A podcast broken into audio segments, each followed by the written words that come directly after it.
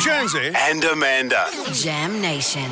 Live from Sydney, 7 News with Mark I Lewis. like Oh, that. What he brings his own intro. Get that off. That me. dramatic music means one thing. Mark Ferguson, hello. Hello, I thought I was running late for work there. As soon as I hear that theme, I sit up straight. Can I can I let off? Do you mind if I let off? Oh. What are you doing? I'm sniffing it. Party poppers. We're celebrating 40 years of Mark. Oh, There's a lot of celebration on one side of the desk, Yeah. Yeah. but someone hasn't blown their uh, little uh, whistle and someone hasn't popped their popper. I blew it a long time ago, and I don't want to make a mess in this. You shit. and we've got Lordy. cupcakes with your face on them. and uh, mine, it's a lovely effort, thank Hmm. you very much, but someone has poked out the eyes on this one in I front think you of have me. to talk to the people at the bakery, mate. Obviously, there's some sort of agenda there. Look, Brendan, I think you're going to have to face it. When the two of you did a job swap, it was decided that Mark had won. I think it when was the two, narrowest of when margins. the two of you did the roller derby downstairs, which was like f- watching Will Ferrell in Blades of Glory, Mm-hmm. uh, Mark won again. So, what do you think, Mark? Well, as I drove over here, I was listening to the show and enjoying most of it.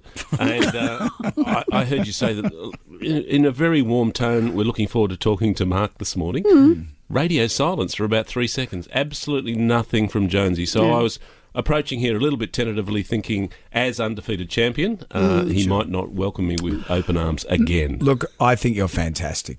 I just, I think if you just stay in your lane, just don't come over here, you know, talking to all the girls and walking around here. Yeah, don't come and walk around, and Mark. Doing your material. He's always had a problem ever since I remember I suggested a few years back. Uh, Mandy and Mark in the mornings. yeah. And I got my name first, and I think that's very respectful. I appreciate Sarah, it. and then we it's a nice change. That was part of my move. But yeah. can I, can I ask you, because when Juanita Phillips um, moved on from the ABC after 20 years of being the newsreader there, she said she found it harder and harder to have a thick skin, to not be affected by the stories. What's your strategy to cope when things are hard? Uh, sometimes you have to look away. You really do. There are sometimes you're uh, you're involved in a story. You know what's about to come up. You get through that intro, but there are times when some of the material is so emotional and so heartfelt that you do have to look away at times because you know you've got to come back on camera maybe 90 seconds later. You've got to be composed, you've got to be authoritative, you've got to get on with the job. But there are times that that is very, very difficult. Yeah. I would be, Mm. but as I, as I f- get older, I find I'm becoming a bit more emotional.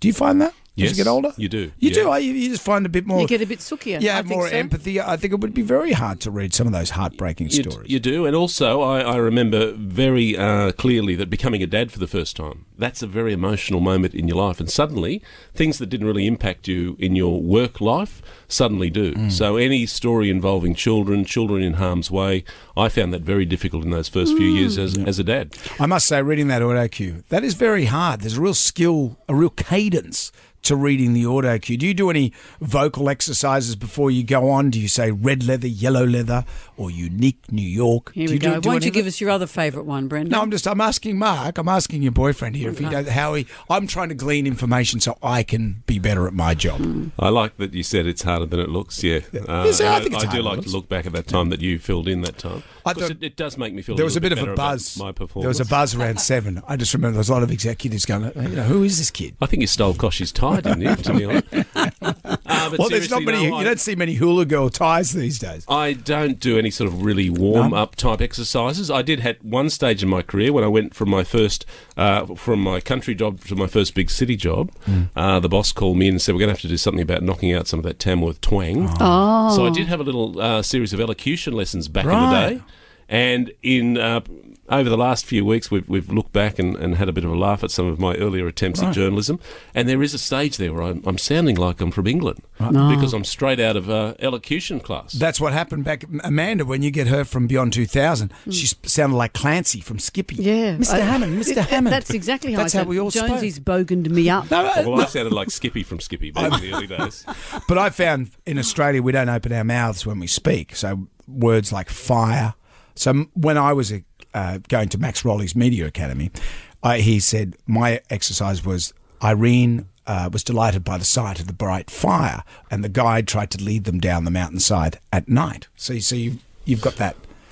I know you're threatened He's by sounding this. like a thesp now. Isn't he? and, and old Mother Ruddle had a rough cut punt.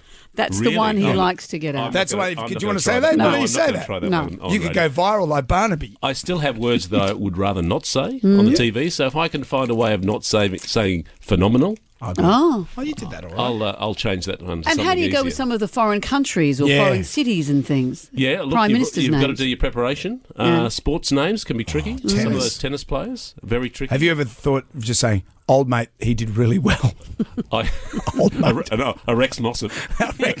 doing a Rex Mossop, no. Uh, I often sit there when Mel or Matt are doing the sport and think, I'm glad I'm not covering the tennis. 'cause that would be the That's hardest. a little difficult. But look, you've got to be prepared. Uh, one thing I love to do is know exactly where I'm going, what I'm about to say. So if there's a name I'm not sure about, I'll go and ask, I'll go and check. And uh, that uh, takes me back to the reason that I do that very early in my career. Uh, I had a name that I, I think I was doing a, a news that was at six in the morning. Didn't really check what it was, but thought I knew what it was. The leader of North Korea at the time. Um, I looked at it on the computer, looked at it on the autocue, said, I've got this. Kim Jong the second. It happened to be Oh. Kim Jong Il. But I thought they were Roman numerals. It was Kim, Kim, Jong the second. And I had a young producer come up to me afterwards and said, I, I think you got that one wrong. I said, I don't think so. I think that was good. And then I scurried off to check and I was very, very Because embarrassed. why wouldn't they have Roman numerals Yeah, in why North would they? Korea? Exactly. My, my thoughts exactly about 22 years ago. So that was a very good lesson earlier Mm. in my studio career. If, if in doubt, check twice. And that was your last mistake, I bet. I'm glad that you pointed that out, know. Jonesy. Yeah, I think so. I think Clearly, you're right there. Yeah. clearly. I know, th- and I know around the corridors of Channel Seven, they still say there's a bit of a buzz with- when that kid came in. How many years ago was that when that kid went in? kid came in and set the 57-year-old world on kid. fire. young fella off the bench coming in. Kim Jong Who was that II. work experience kid? Who was that You good-looking Kim young Jong man? the first. No, Ann Sanders, she said, "My God, the kid's a natural." That's what she said. Ann Sanders, my lovely neighbour. We That's sit what next she to each said. other She- in the newsroom. we went through the stuff, and she said, "Look, you know, don't worry about pretty boy. These are, these are there are a dime a dozen people like you, You aren't pretty. people like you." You had your chance, Josie, Yeah, and you blew it. Mark, it's we wish you nothing but success. No, you don't. we do. I do. And we've got cupcakes. Can I lick your face? You sure Your can. face is on them. Here we Oh, go. I'm- I- how about I'll do it in the privacy of my own time. That is Please. one of the highlights of my 40 years. watch Channel Seven News tonight with our boy Mark Ferguson? Would you stop? We're going to clean up the studio for Ugly Phil. Congratulations, mate. Thank you so much. Thank you for having me.